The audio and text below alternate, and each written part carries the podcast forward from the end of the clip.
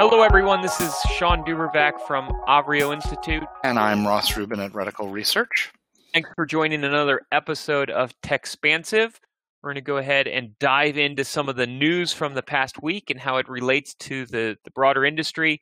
We thought we'd start with a look at some of the headphone slash hearable announcements we've seen over the last week. Apple talking about integrating uh, Hey Siri into the AirPods, Samsung potentially launching Galaxy Buds with Bixby integrated into it. Ross, what are some of your initial thoughts? First off, I, I think this is an idea that's been kicking around for a little bit. Uh, there were a couple of um, Bluetooth headset companies that had uh, ambitions uh, toward creating something that you would have in your ear all day long, and you'd be able to bark commands at it, and um, uh, it would it would carry out things for you, carry out tasks for you. And this was even before the rise of of Siri and uh, similar agents. But now that you've got these major powers uh, behind these uh, these products, it it seems to make a lot more sense. Uh, Apple certainly considers AirPods a standalone product category, not not merely uh, some kind of iPhone accessory. Uh, there's a lot of technology in that product, and uh, in some ways, it it combines the best of the mobility of uh, the smartphone and the ubiquity of the smartphone or, or smartwatch with the uh, ease of interface that has been very attractive for for things like the Echo speaker. So you don't, excuse me, you don't, um, uh, and and you don't have this uh, ergonomic issue of say an augmented reality headset where there's there's a lot of stigma attached to it.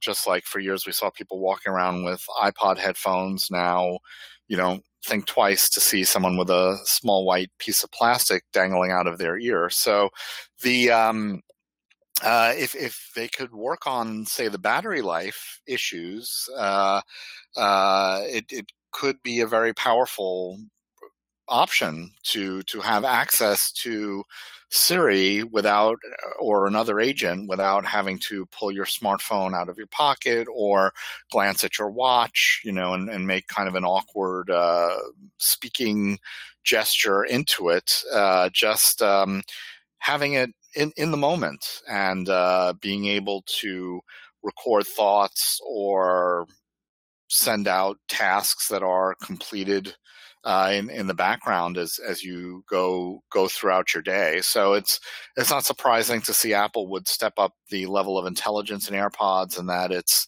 main competitors like Samsung would uh, would would try to do the same or something similar with with a set of um, true wireless headphones. I, I, guess the true wireless option also helps, right? Because now you're removing yet another encumbrance that uh, that that would be an issue with a with a traditional pair of headphones, even Bluetooth headphones.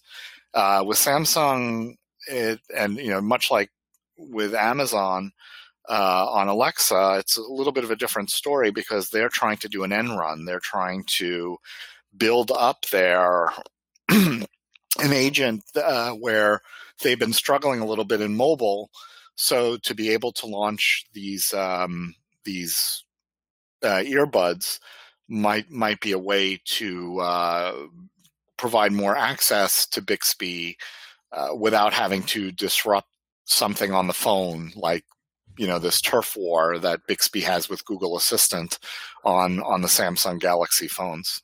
Well, and I think what you see is a continued expansion of these ecosystems, which will drive potentially a, a winner take all environment. And other news we saw from the week, obviously, was that Apple was kicking companies like Facebook and and Google uh, revoking their developer uh, tools because of some potential rule breaking that that and, occurred, and their and internal can, uh, certificates for their own internal apps that they rely on. So. Right, and so you you can see the power that these companies have to control those environments, and I think one of the things you see is an, an expansion of those environments as a result of hardware pieces that are going to tie in as the as the UI becomes universal across these different pieces of hardware, and so you're not needing to go to a screen or you're not needing to do some other things, I think you're going to see a, again kind of an expansion of that winner take all ecosystem. So it gets Apple into more hardware categories that historically could be owned by different companies, but because of that UI interaction, it it might then solidify their ownership mm. of not just the phone but also headphone category. It might also then, you know, bleed into some of these other areas. And we've talked a lot about the watch, but that's a, a natural area where you could start to see greater ownership as well. And I, I, think it ties into another theme we've we've talked about quite a bit, which is, um, and there was some news on that front this week that you know we may want to get a bit deeper into. But the uh, Apple's transition into more of a services company and a services revenue model, and having this little uh, device in your ear uh, provides a, another gateway into those services. One of the obvious ones is Apple Music, of course. You know, just like we've seen. Um, uh, the Echo act as a gateway to those services uh, in in the home. Uh, but uh, but there could be many others, uh, particularly with the uh, particularly with with the leaps that are being made in in AI and natural voice interface. many of the things that we do today via apps, quick quick kinds of transactions uh, could easily be migrated to voice. Uh, I think uh, Amazon has uh, led the way there, and and the idea is how how do you um, you know how, how do developers uh, make that transition? Uh, because it, it, seems like they're to me they're being pulled in two directions right? On one hand apple is saying really exploit this great hardware, these giant, beautiful screens that we're making for these 13 inch iPad Pros.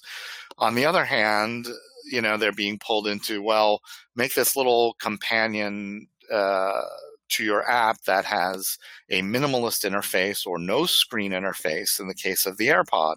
So uh, I, I, think developers are going to have to face some some tough choices in, in terms of thinking about what is the nature of their experience? Is it something transactional where you don't want people fiddling around a lot on the screen and you just want to get them to the information, right? Kind of the Google model.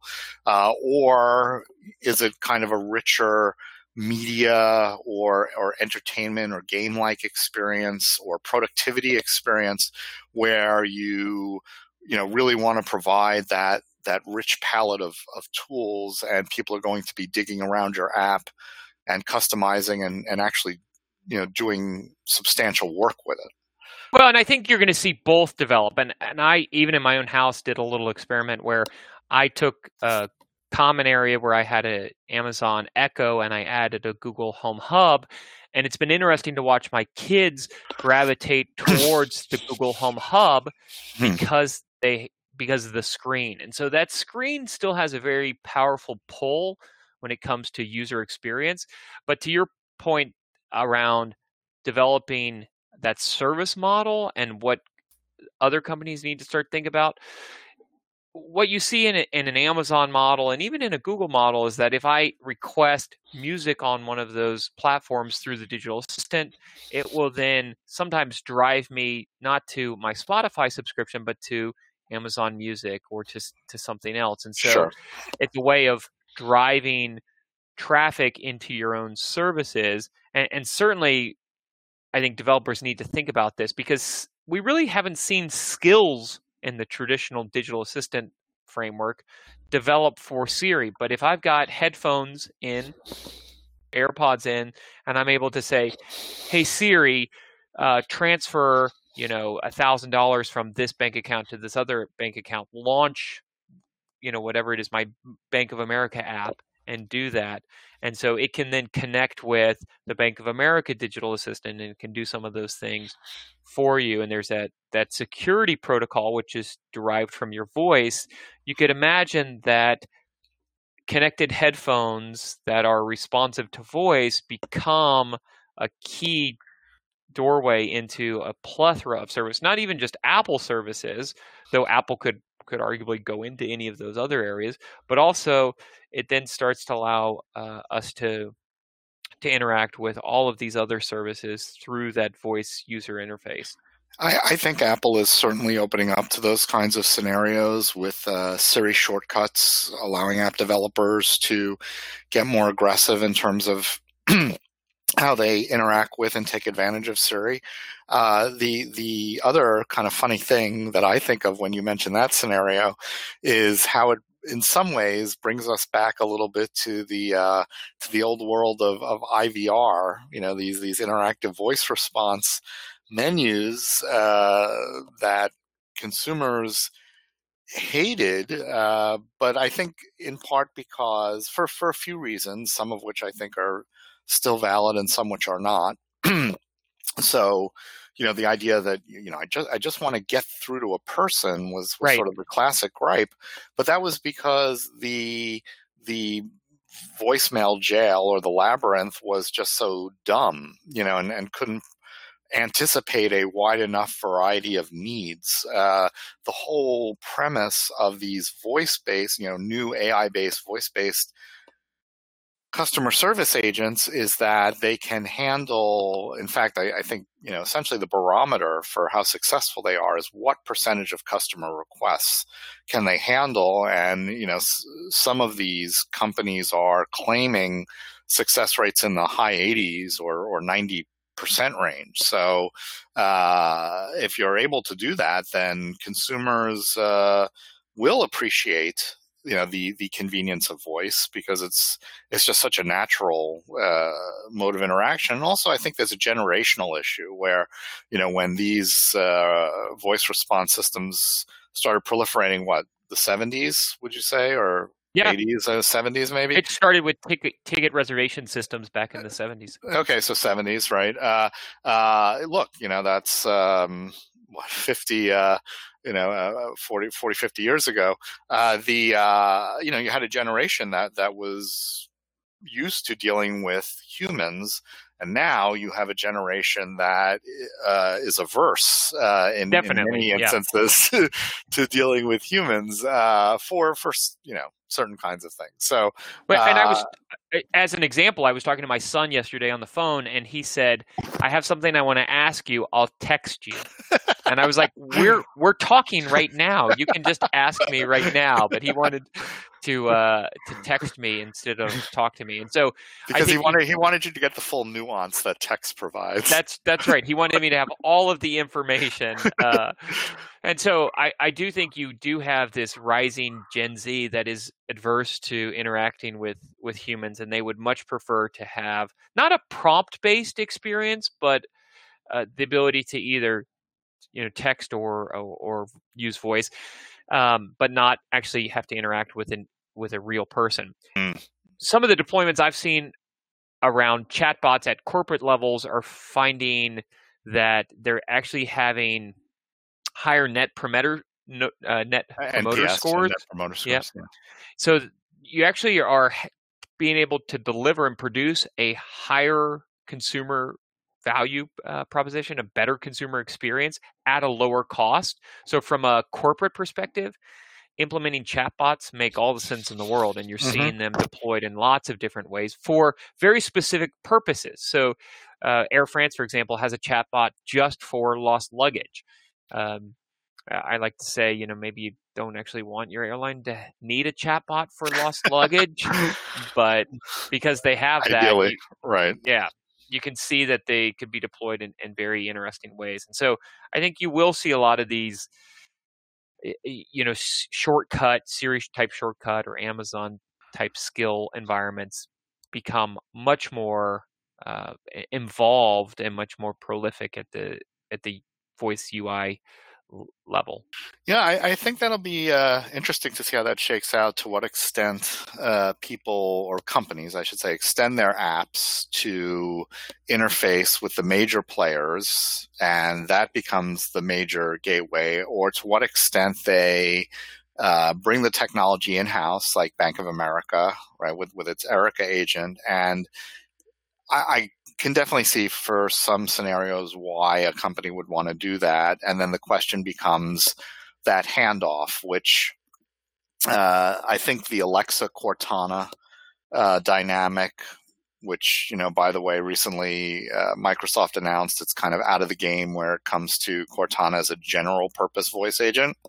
Mm-hmm. So to the extent, and you know, we we sort of foresaw that kind of happening anyway. So to the extent that uh, that uh, to to the extent that that relationship can maybe pave a way to show how more specialized agents can interface with more generalized agents. Um, it, it, could provide, you know, something of a, of a roadmap to major companies and their customer service and you know other consumer facing uh, functions. Well, and I think what we saw also in this week is that Apple is willing to step in and cut access off to companies to some of their resources, and so uh, if if you break their their built-in policies sure. and, and, guidelines, so it, it also opens up some corporate risk, I think, for businesses who are going to tie into these and, and look for those seamless handoffs. If they don't play by the rules or if they're not uh, within the, the, that favored nations, if you will, uh, of companies, then they, you know, it could could be difficult. They could be cut out of some of these markets based upon um, what those relationships look like moving forward. Definitely. Uh, why don't we transition? We could hit on some of those uh, announcements that we saw this week. The two biggest in that area were Apple eh, with their FaceTime bug uh, around privacy, and then and then obviously uh, Facebook and Google both being cut out of at least t- temporarily banned from uh, you know some of the Apple development platform you have any initial thoughts on those beyond some of the things we've already talked about? Uh, you know, I I'll mention that I uh, saw a good analysis. Uh, I think it may have been Casey Newton of The Verge uh, writing in his uh, newsletter, uh, which you should all subscribe to. It's very good.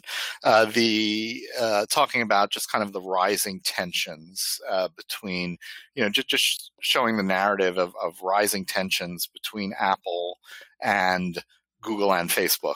Uh, and, you know, we talked a, a, bit about this at the end of last year uh, when we kind of did our report card uh, mm-hmm. episode and how, and, you know, I know I've mentioned several times the idea of how Apple needs to take this privacy message more directly to the consumer. I still haven't. We, we saw a little bit of that at CES, but mm-hmm. you know, still still more to go there. I, mean, I, th- I, think they're still holding back a little. But but essentially, you know, Tim Cook in ad. You know, it's very difficult for him or Apple to advocate for better privacy controls and more privacy regulation uh, without alienating Google and and Facebook uh, from you know a a from a business model perspective and b from a uh, misstep perspective. So you know you can have kind of your issues with Google and Facebook about their business model, but but uh, you know in in in theory right it's it's it's it's all opt in and it's uh, uh, you know the consumer should know and have control over what's happening but of course sometimes that doesn't happen and that's really when uh, a lot of ire is raised so um, and, so and whether we whether we like it or not, everybody is using Facebook and and Instagram and WhatsApp, and that's what sure. we saw from Facebook's revenue announcements and, and earnings announcements this week. Is that eh, a lot of people are using it. Half a billion people are using Instagram stories daily. And so Apple has to be has to be careful in that they want to tout that privacy storyline and mm-hmm. narrative, mm. but but people they don't still are using the the users either. Yeah. Yeah, yeah, yeah. the users are still uh, their users, their core audience is still heavily involved in these platforms. Right. And um, you know they they um, it's it's also going to be interesting as they transition to services. Uh, in some ways, it's kind of a familiar situation to Apple uh, in the PC business. How they were all about driving maximum revenue per user uh, at the expense of market share. And in the media business, it's many different dynamics, uh, but uh, you know they're they're also clearly building the components of comprehensive uh, media service, including music, video, magazines. They already have books. There were discussions this week about them starting a streaming game business where they have a, a tremendous franchise in, in, iOS game development. Uh, so, uh, you know, a lot of those media businesses dis- uh, depend on reach, and the way you achieve reach is through an ad based revenue model. So, you know, one of the things that uh, hasn't come up is this idea that increasingly, you know, it happens to some extent today, but but increasingly, uh, Apple is going to be a more, I, you know, I would argue a more direct competitor, uh, not in the core social business of, of Facebook, but kind of in the services exposure. You know, we talked about steps that Facebook is is kind of taking in this area, and and historically, it's interesting because it's been uh, Google uh, specifically getting closer and closer to Apple's hardware business, mm-hmm. right? And now it's Apple saying, well, you know, we're shifting a bit and we're getting more into the the media uh, business. So, well, direct why, competition. I mean, why wouldn't Apple get into the social networking business as well, though? Uh, they, That's a huge question, and and as you know, they have kind of flirted with that in the past. Yeah, yeah. yeah. I mean, I think that would be a, a, market that they would want to own, and, and they would set it up and establish it different than uh, Facebook. But you know, I mean, Facebook has evolved tremendously over time as well, and it's changed from an app where we just shared baby photos and other personal announcements to to something much more to something that influences national elections and so uh, you know apple could could conceivably launch a service that's more akin to what Facebook once was for for sharing mm. inform you know sharing information. But I think when you when you Go look ahead. at services, it's got to be across the board. Interesting. Well, yeah, I mean they they so the disaster of Ping was that you know, which was Apple's short-lived, uh, yeah. uh, music-focused social service, uh, was that they they tried uh, to kind of straddle that line to say, yeah, we're going to do a social service, but in kind of this limited way in which we have a franchise. And as you likely remember, uh, quite a few years ago, there were many rumors that Apple was going to buy Twitter when Twitter was uh, was was really struggling. Uh, yeah, and you can make the case that it would be a, a good fit for um, for Apple. Uh, that uh, Twitter is in some ways the the Apple of social media services. It's uh, it's elegant, you know. Um, it's it's limited by design uh, in some ways, but man, you know, I, I think there there are revenue model, you know, major revenue model cultural challenges, uh, and there's uh, there's just a you know to invoke an old uh, uh, Steve Jobs phrase, you know, there's a bag of hurt. yeah, well, there in terms of scrutiny, right? So. And I would I would argue their their social network that does work really well is iMessage. That's what they view as their uh, good point. You know, yeah. their social network right now, and they view it as a as a massive uh, value add to their ecosystem. And there's a lot of push and argument to drive iMessage onto other devices and have sure. it to be a, the the secure messaging platform that's available on across hardware devices. If they really are willing to scale their services across devices. And that's one of the big things you saw come out of CES was announcements with all of the major TV manufacturers that they would push out uh, AirPlay 2 right. and, and even iTunes integration into some of the sets. Um, and, and, you know, you look at this streaming gaming service, I, I would argue that the App Store was their gaming subscription business. And now the growth is starting to slow there. They're looking at how do we reposition this into something else. I mean, it wasn't something that you paid monthly for to maintain use of, of the same games, but it, I would argue that gamers were going back to the the App Store to try new games in those early years of experimentation and exploration. And so, in many ways, it looked like a subscription mm. game service. I mean, it, you could obviously also download apps in other areas, but gaming was the uh, was a key category and, and often the key category for for apps. Well, there, there, yeah, I certainly agree with your last point. Uh, there, there are just so many directions they could take with this gaming service. It's, um, uh, and and each would involve different kinds of trade-offs. So, for example, you know, are they trying to have some kind of all-you-can-eat service uh, for iOS devices? Are they trying to expand the uh, market for iOS games beyond iOS devices, uh, even onto the Mac? You know, to to start, are they looking to bring other kinds of games onto iOS devices? Because other companies are doing that. You know, you've got these cloud gaming uh, services like uh, Shadow, and you know there are a couple of others that uh, you know people have been trying this for years. There was OnLive, you know, a few years ago, but as we get closer to 5G and even faster 4G implementations, you know, that becomes uh, more and more feasible and presumably a, a much better experience. And and so if you know certainly other companies are going to try that on iOS. If Apple tries it on iOS, are they providing a disincentive for their uh, for other developers to port, you know, to, to iOS, which was a an argument that they made at the iPad Pro launch uh, in in Brooklyn. But you know, that's a twelve hundred dollar device, so.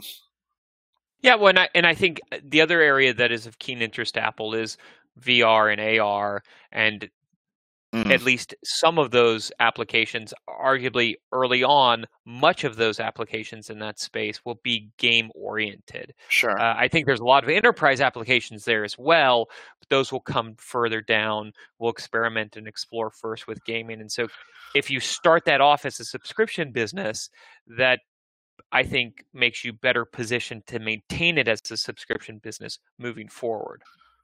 Possibly. I you know, when I think of AR at least, you know, I I tend to think of this holy grail of the world being blanketed in metadata.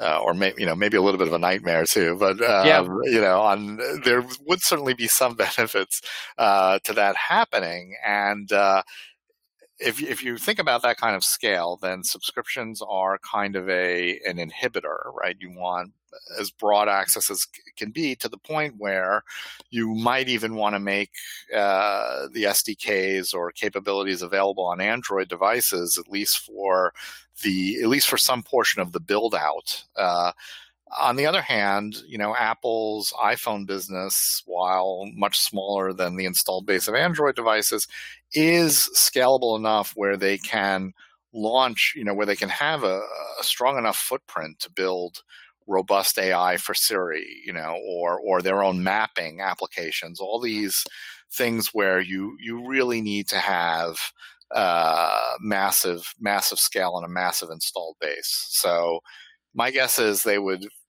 keep that keep that in the family, you know, for for the time being. Plus, they see it as a big competitive advantage, yeah, differentiator. So yeah, as do as do others. I mean, you're seeing, especially in that VR AR space, ecosystems develop within side of hardware ecosystems or, or service ecosystems. So Facebook is is developing, you know, their own trying to build out their own niche in that area and, and others are as well. Mm.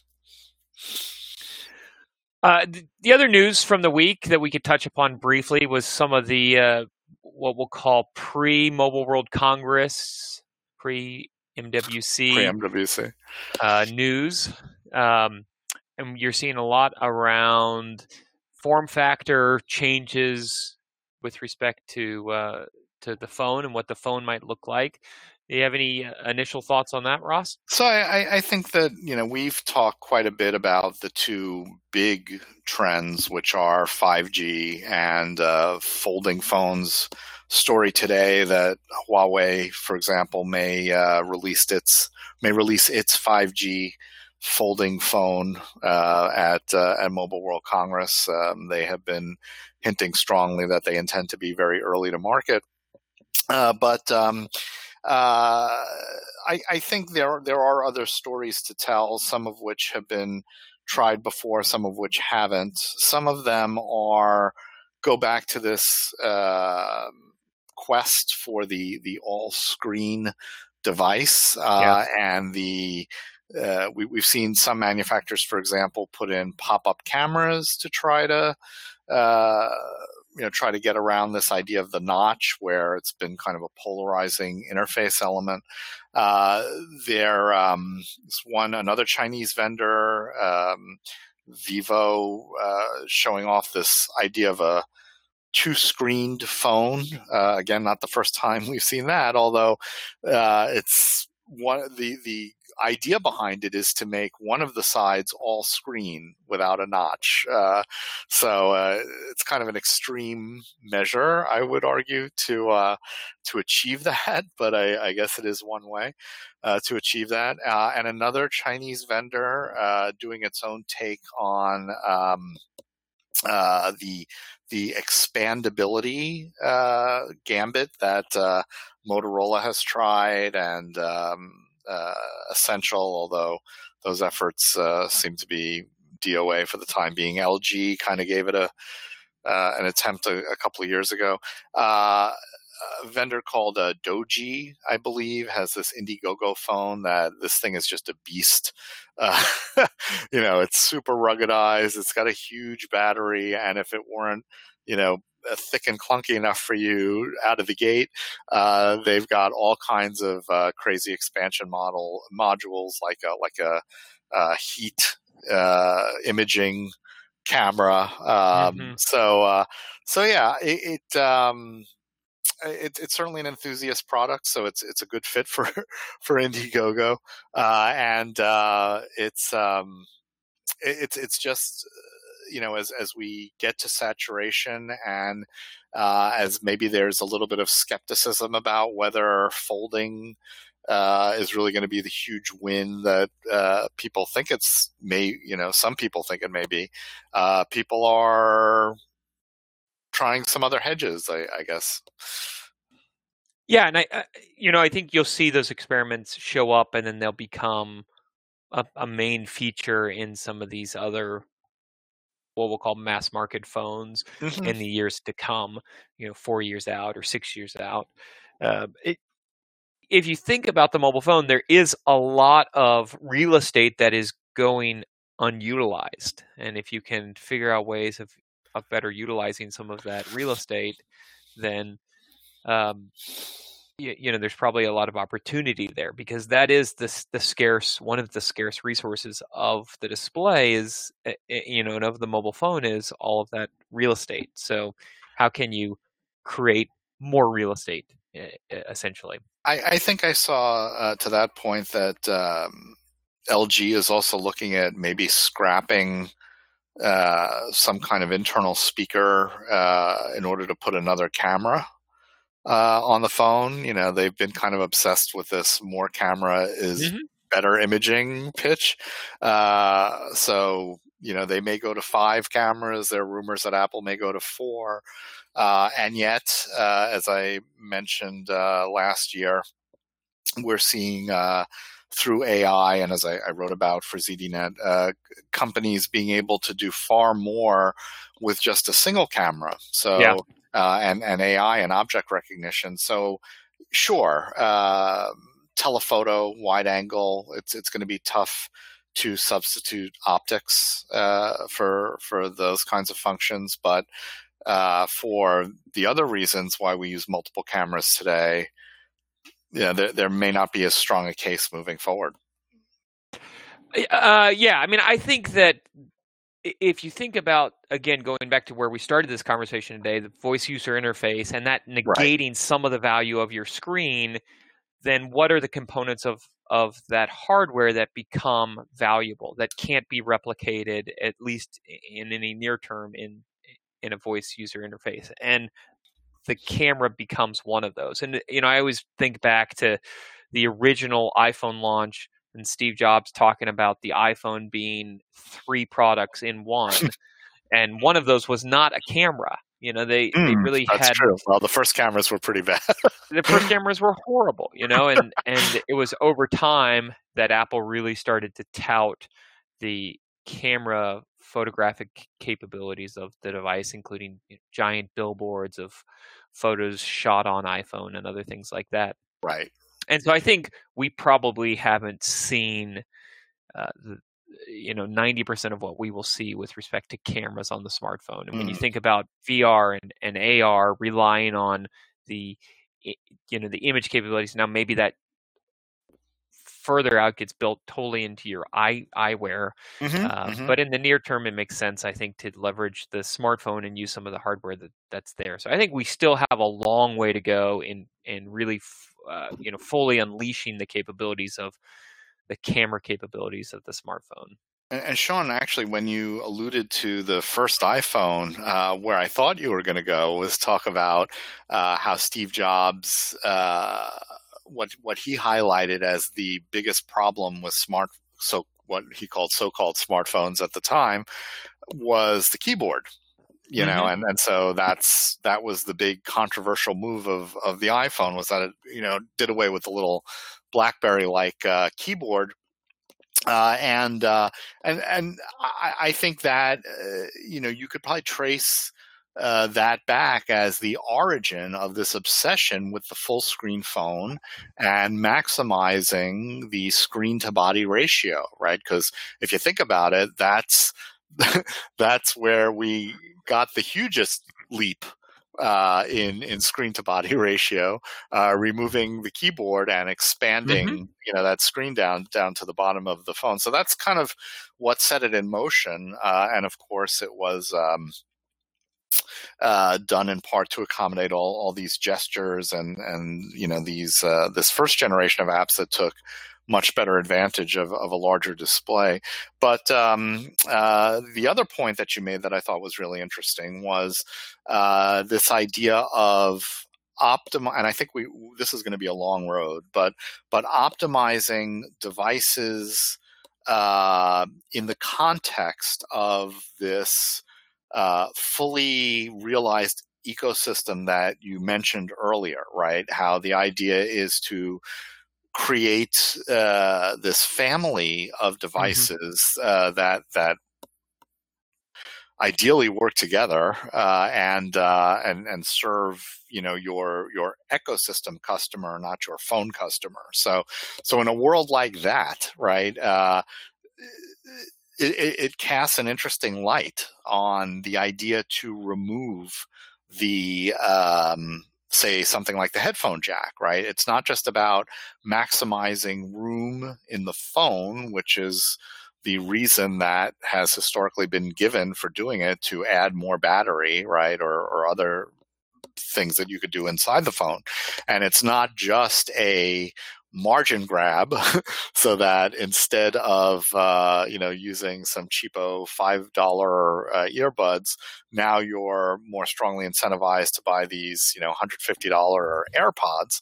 Uh, but it's also um, to to shift uh, you toward uh, toward this this auditory experience, a better auditory experience than, you know, like in the old Survivor shows or the old uh, Apprentice shows, people running around with their phones in kind of like Nextel mode, you know, hanging off the sides of their faces, uh, or, uh, you know, or on speakerphone, uh, or, you know, again, pressed up to your face. The idea is that when you're in an audio context, you want to be using and an uh, a device optimized for that and services optimized for that experience. And AirPods in this context are a far provide a far better experience uh, with all the caveats I mentioned earlier about how we need to work on battery life and you know other things. But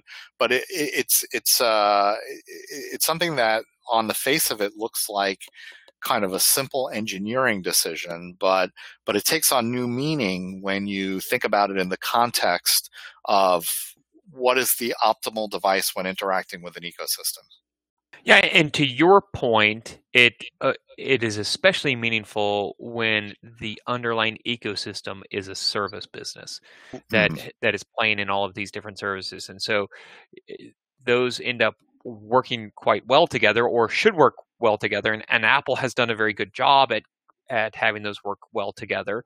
Is having a seamless experience between hardware and software, and eh, as some of that user interface changes and and you know is enabled by voice, then it's keeping a seamless experience between hardware, software, and services and user interface. And so, um, you know, having a variety of different things to turn to in order to employ service or engage in services uh, will will be meaningful. And and we didn't even hit on some of the other service areas. We mostly have focused, and most of the news from the last couple of weeks has focused on entertainment services, gaming, right. video, t- you know, TV services, subscription type services. But uh, I still maintain the big area for Apple to play in is is healthcare, and mm. I would argue that uh, just the the demographics suggest that in 20 years, Apple will be a, a much more eh, much more heavily focused on healthcare and will look like a healthcare company more mm. than than they do today. Well, there's they're certainly planting seeds there. You know, yeah. no no fruit pun intended. Uh, but uh, uh, sure, um, they've got to proceed. You know, particularly given all the uh, with all the privacy. Well, and and you know, Shawn, actually, that that also helps cast a light on this whole privacy discussion uh, that we've yep. been having, which is, you know, if if that is Apple's destiny or a big part of Apple's destiny, you can't uh, overplay the privacy card. You know, uh, you have to be seen as uh, a company that is capable of, of the highest degree of trust uh, and and preserving the highest degree of privacy, uh, and uh, and and so it, it, you know maybe if we look back 10 years from now we'll see hey you know there there was a, a lot of uh, there was strong incentive for for Tim Cook to to wage this uh, this campaign uh, today, given given where Apple wants to go. Yeah, and I think you could argue that, to your point, of Apple's privacy push today is a healthcare push, and mm. when you think about sharing information, extremely sensitive information around treatments or di- diagnostics, right? Are you who would you trust today? Is it Facebook? Is it Amazon or is it Apple?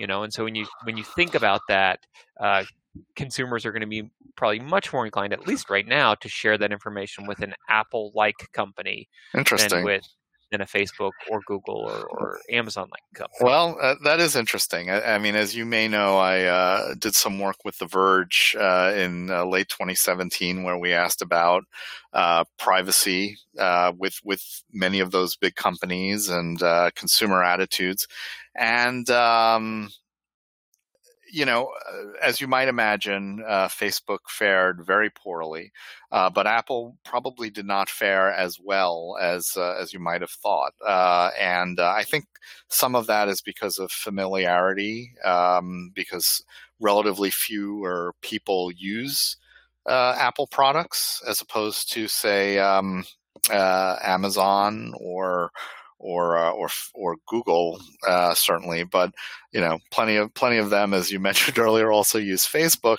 uh, and and uh, have a far worse uh, opinion of them. So so yeah, so maybe you know to uh, Tim Cook's note this week about price being a factor finally, and you know maybe this is where they start to recognize that it's not all about or always will will be able to be about maximizing margin on hardware, uh, and um, and and so they you know expand out onto third party products. We've talked about Echo. We talked about you know more and those media services I can all but guarantee will be available on Android. I mean, many of them already are. Apple Music. Uh, mm-hmm. I'm sure the TV service will be Texture.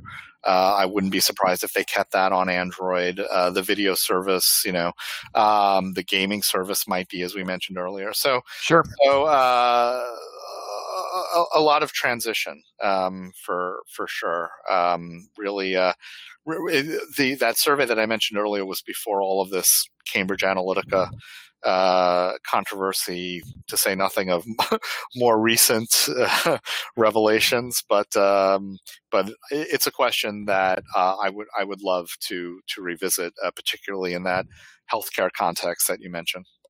Yeah, and I think uh, you know if you look at the margins that the companies reported this week on some of their service businesses, I mean, Amazon saw fabulous growth in operating income driven by AWS, and, and AWS is uh, now 58% of, of Amazon's overall operating income. Mm-hmm. But the margin on that's only 29%, whereas Apple reported service margin of 62.8%. So, in order to maintain margin at, at, anywhere near that level, Apple is going to have to move into some very high margin businesses, and that would be areas like healthcare. I think mm. uh, would, would fit that bill as well. And there's not a lot of businesses out there that are going to deliver 62.8 percent margins, and so um, a- Apple is going to at the same time they want to grow those areas, they're also going to have to be somewhat selective in order to to continue to maintain high gross margins. Mm.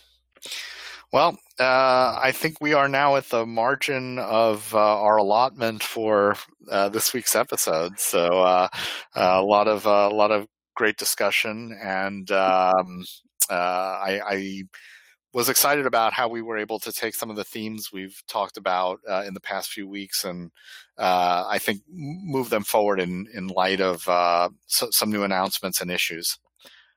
Yeah, me me as well. And uh, thanks everybody for joining us again. I'm Shawn DuBravac. You can find me on Twitter at Shawn DuBravac. And I'm Ross Rubin. Please feel free to find me on Twitter at Ross Rubin. And uh, tune in next week for another episode of Techspansive.